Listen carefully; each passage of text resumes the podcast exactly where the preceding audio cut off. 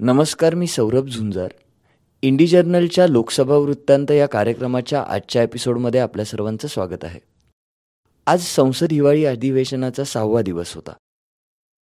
राज्यसभा आज लवकर तहकूब करण्यात आली तर लोकसभेत एक बिल पास करण्यात आलं. राज्यसभा आणि लोकसभेच्या कामकाजाला सुरुवात होताच दोन्हीकडेही नागालँड दुर्घटनेबद्दल गृहमंत्र्यांनी विधान करावं अशी मागणी विरोधकांकडून करण्यात आली.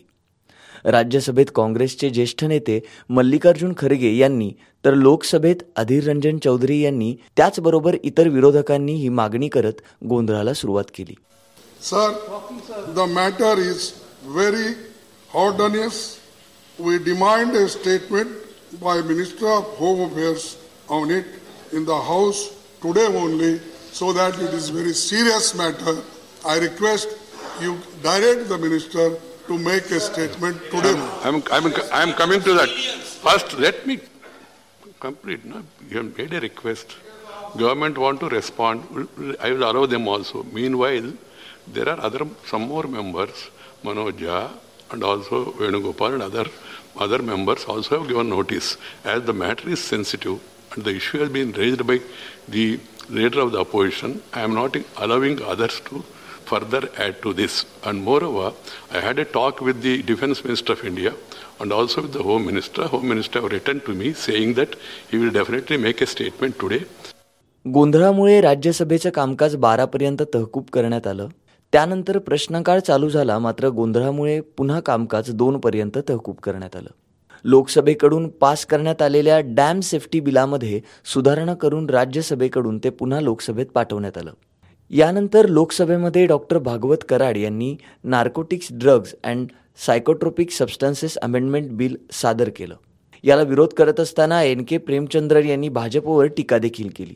बिलाला विरोध करत असताना ते म्हणाले sir my objection sir purely on technical ground sir I am challenging the legislative competence of the bill therefore I request the honourable speaker to please grant me some time since I am challenging the legislative competence of the bill under the provisions of the Constitution.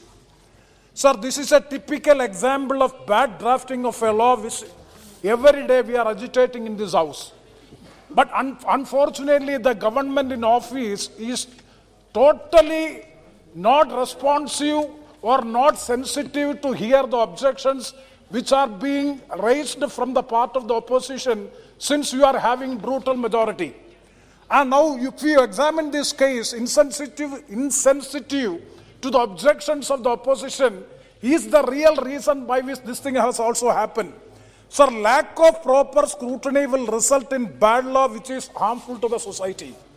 Sir, main two objections to this bill are the provisions in the bill violate Article 13.2 of the Constitution and Article 21 of the Constitution of India. Sir, Article 13.1 of the Constitution, sorry, 13.2 of the Constitution is very specific and very clear that the state shall not make any law which takes away or abridges the fundamental rights enshrined in Part 3 of the Constitution. This is Article 13.2. राज्यसभेचं दोन वाजता सुरू झालेलं कामकाज निलंबित सदस्यांचं निलंबन मागे घेण्याच्या विरोधकांच्या मागणीमुळं तीनपर्यंत तहकूब करण्यात आलं यानंतर लोकसभेत नागालँडमध्ये झालेल्या दुर्घटनेबद्दल चर्चा तसंच मृत्युमुखी पडलेल्यांच्या कुटुंबांना योग्य ती नुकसान भरपाई मिळण्याची विनंती करण्यात आली. यानंतर राज्यसभा आणि लोकसभेमध्ये नागालँड येथे घडलेल्या दुर्घटनेबद्दल अमित शहा यांनी विधान केलं. राज्यसभेत विरोधकांनी गोंधळ सुरू केल्यामुळं कामकाज दुसऱ्या दिवशी अकरापर्यंत तहकूब करण्यात आलं. घडलेल्या दुर्घटनेबद्दल बोलताना अमित शहा असं म्हणाले की सैनिकांना गाडीतील लोक एका विद्रोही गटातील लोक असल्याची शंका आल्यामुळे आणि आधी तशी माहिती मिळाल्यामुळे सैनिकांनी त्यांच्यावर हल्ला केला. याबद्दल बोलत असताना मृतांच्या कुटुंबियांना काय मदत केली जाईल याबद्दल त्यांनी कुठलंच भाष्य केलं नाही. माननीय अध्यक्ष जी भारतीय सेना को नागालैंड के मौन जिले के तिजित क्षेत्र में तिरू गांव के पास उग्रवादियों की आवाजाही की सूचना मिली थी। इसके आधार पर सेना के 21 पैरा कमांडो के एक दस्ते ने दिनांक 4 बार 2021 की शाम को संदिग्ध क्षेत्र में एम्बुश लगाया था। अम्बुश के दौरान एक वाहन अम्बुस के स्थान के समीप पहुँचा। उसे रुकने का इशारा और प्रयास किया गया। रुकने की बजाय वाहन द्वारा उस जगह से तेज़ी से निकलने का प्रयास किया गया, जिसके उपरांत इस आशंका पर कि वाहन में संदिग्ध विद्रोही जा रहे थे, वाहन पर गोली चलाई गई, जिससे वाहन में सवार आठ व्यक्तियों में से छह व्यक्तियों की मृत्यु हुई। बाद में ये गलत पहचान का मामला पाया गया। जो दो लोग घायल हुए थे, उन्हें सेना द्वारा ही इलाज हेतु नजदीकी स्वास्थ्य केंद्र में ले जाया गया। यह समाचार प्राप्त होने के बाद स्थानिक ग्रामीणों ने सेना की टुकड़ी को घेर लिया, दो वाहनों को जला दिया और उन पर हमला किया। इसके परिणाम स्वरूप सुरक्षा बल के एक जवान की मृत्यु हो गई तथा कई अन्य जवान घायल हो गए। अपनी सुरक्षा में तथा भीड़ को तितर बितर करने के लिए सुरक्षा बलों को गोली चलानी पड़ी जिससे सात और नागरिकों की मृत्यु हो गई तथा कुछ अन्य घायल हो गए। स्थानीय प्रशासन और पुलिस ने स्थिति को साम, सामान्य करने के प्रयास किए हैं। अभी स्थिति तनावपूर्ण लेकिन नियंत्रण में बनी हुई है। पुलिस महानिदेशक नागालैंड और आयुक्त नागालैंड ने दिनांक पाँच बार इक्कीस को घटनास्थल का दौरा किया। ताजिद पुलिस थाने में घटना के बारे में प्राथमिकी दर्ज की गई है और मामले की गंभीरता को ध्यान में रखते हुए इस मामले को राज्य अपराध पुलिस स्टेशन को जाँच के लिए सौंप दिया गया है। इस संदर्भ में एक विशेष जाँच टीम एसआईटी का गठन किया गया है, जिसे एक माह के अंदर जाँच पूरी करने के निर्देश दिए दिए गए हैं। उपरोक्त घटना के पश्चात दिनांक पाँच बारह इक्कीस की शाम में लगभग 250 लोगों की उद्वेलित भीड़ ने मौन शहर में असम राइफल की कंपनी ऑपरेटिंग बेस पर तोड़फोड़ की। भीड़ ने भीड़ ने सीओबी के मकान में आग लगाई, जिसके उपरांत असम राइफल की टुकड़ी को, भीड़ को तितर बितर करने के लिए गोली चलानी पड़ी। इसके कारण एक और नागरिक की मृत्यु हो गई और एक अन्य घायल हो गया। प्रभावित क्षेत्र में किसी और अप्रिय घटना को रोकने के लिए अतिरिक्त बलों की तैनाती कर दी गई है। सेना की तीन कोर मुख्यालय द्वारा एक प्रेस वक्तव्य जारी किया गया है, जिसमें निर्दोष नागरिकों की दुखद मृत्यु के घटनाक्रम पर अत्याधिक दुख सेना द्वारा व्यक्त किया गया है। सेना द्वारा इन दुर्भाग्यपूर्ण मृत्यु के कारण, कारणों की जाँच उच्चतम स्तर पर की जा रही है और कानून के अनुसार समुचित कार्यवाही की जाएगी। घटना की सूचना मिलने पर मैंने तत्काल नागालैंड के गवर्नर और मुख्यमंत्री जी से संपर्क किया।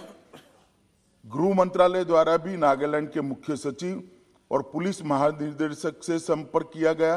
कल पूरे दिन स्थिति को मॉनिटर किया गया।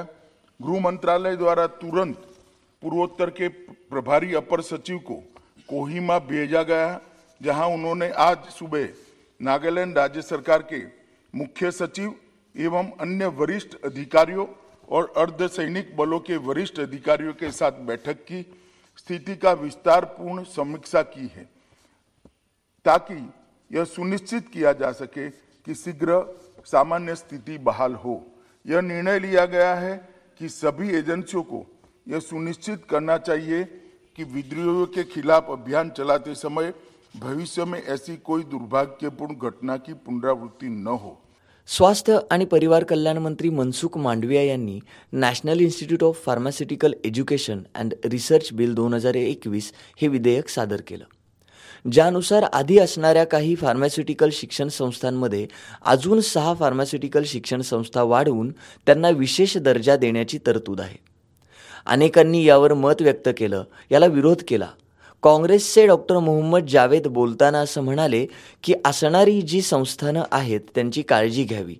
बिलामध्ये अजून काही बदल सुचवताना ते म्हणाले This bill unfortunately confers power to the government official and bureaucrats with respect to managerial, administrative, and financial decisions of the institutes that can hamper the autonomy of research and educational institutions. The decision making power of the established institutions should decentralize to best suit the needs of the particular institution and prevent interference from the central government.